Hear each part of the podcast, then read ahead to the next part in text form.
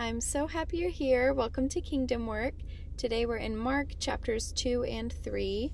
Yesterday we read about John the Baptist preparing the way for Jesus, his first disciples, casting out of evil spirits, and the loving character of our Heavenly Father.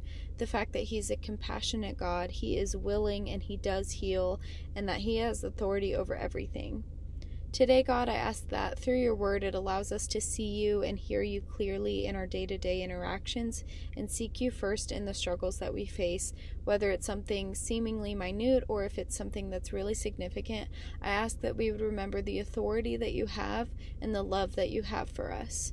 You're a good God, and I pray that each day spent in your word would soften our hearts to look more like Jesus. I pray away any distractions from the enemy that is trying to keep us from spending intimate time with you, and I pray away any anxiety or fear holding us captive, and that it would be replaced with your peace and freedom given in your loving presence. In Jesus' name, amen. Mark 2.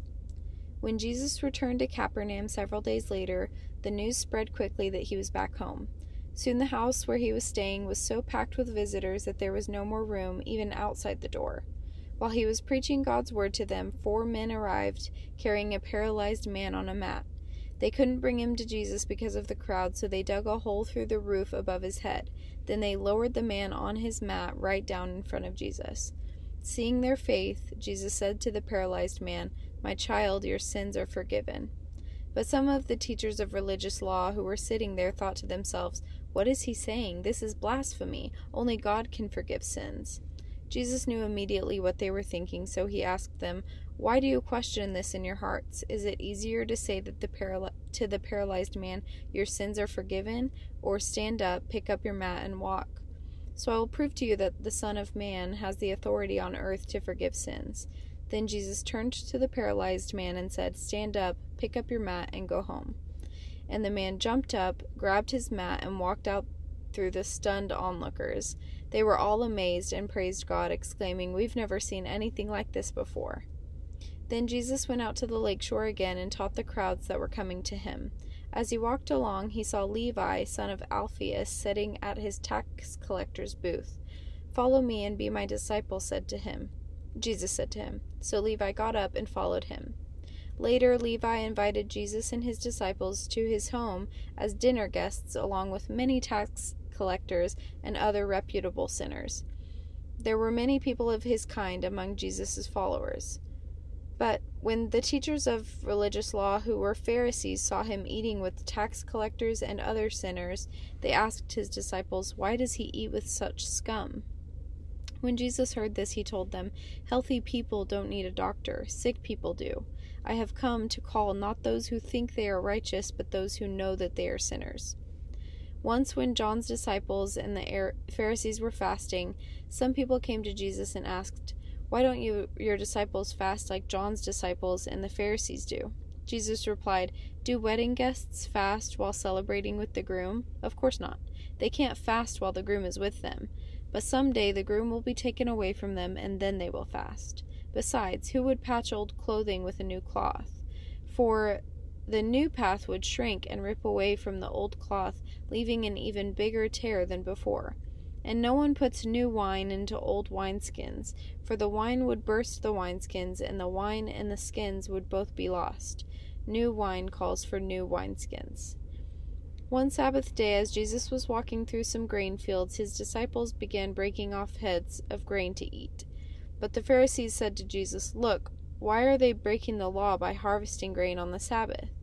Jesus said to them, Haven't you ever read in scriptures what David did when he and his companies were hungry?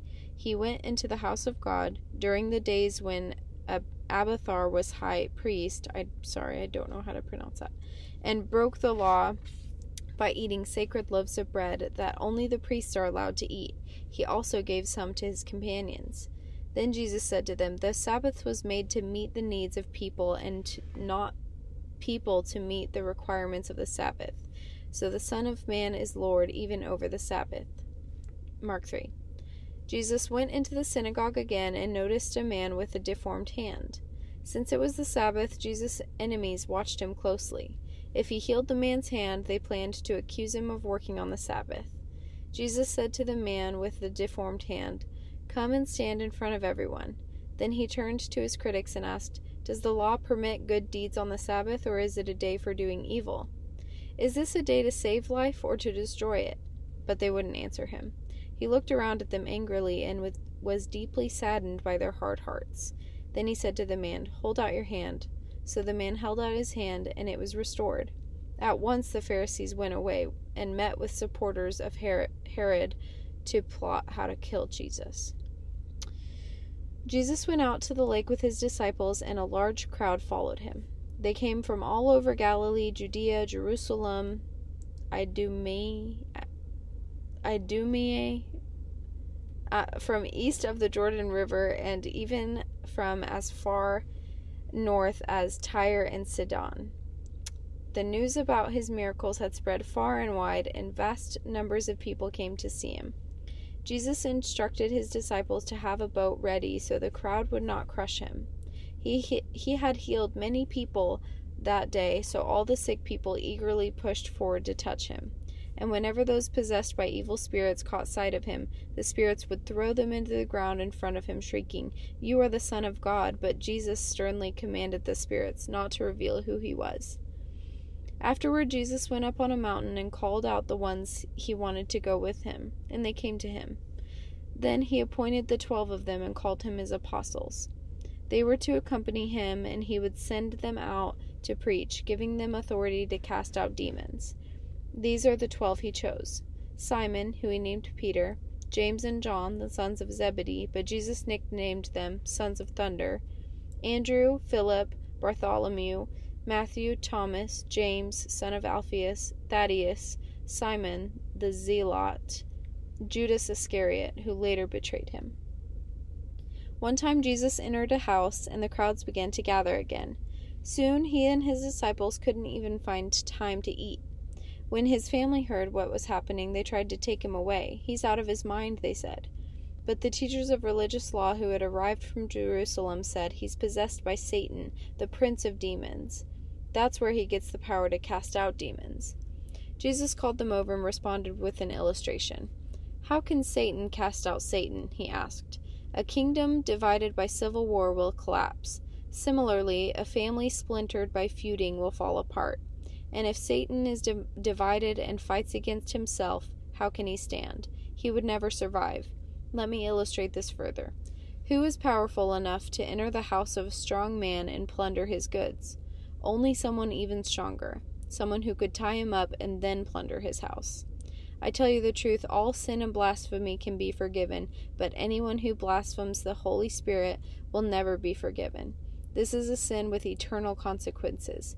He told them this because they were saying, He's possessed by an evil spirit. Then Jesus' mother and brothers came to see him. They stood outside and sent word for him to come out and talk with them. There was a crowd sitting around Jesus, and someone said, Your mother and brothers are out- outside asking for you. Jesus replied, Who is my mother? Who are my brothers? Then he looked at those around him and said, Look, these are my mother and brothers. Anyone who does God's will is my brother and sister and mother.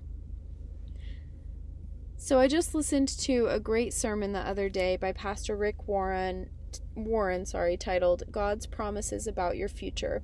It's on YouTube. Highly recommend Chef's Kiss. And one of the points in that message he talks about is how God promises to give us a way out of temptation. He talks about how it's not a sin to be tempted, even Jesus was, was tempted, but when we choose to act on the temptation is when it becomes sin. So, anyways, he goes on to say, just because I'm a Christian for 50 plus years doesn't mean I no longer get tempted. In fact, it means quite the opposite because the devil wants those who are on fire for Christ. He's going to try even harder for those who aren't already following him. This is where Mark verse 17 comes in. Healthy people don't need a doctor, sick people do.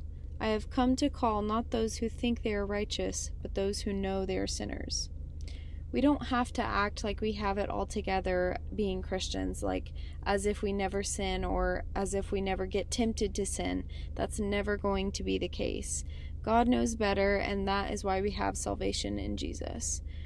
Um, also, I just wanted to say I'm sorry. I do apologize for the mispronunciation in a lot of things in these. Like, I do prepare for these, um, and I read obviously before um, publishing these episodes, but I I don't look up always how to pronounce things, and I definitely should start to do that. So so sorry um, if it was a hard listen because of that, but. Father, thank you for um, always providing us a way out of temptation, and thank you for providing us salvation through your perfect Son, Jesus.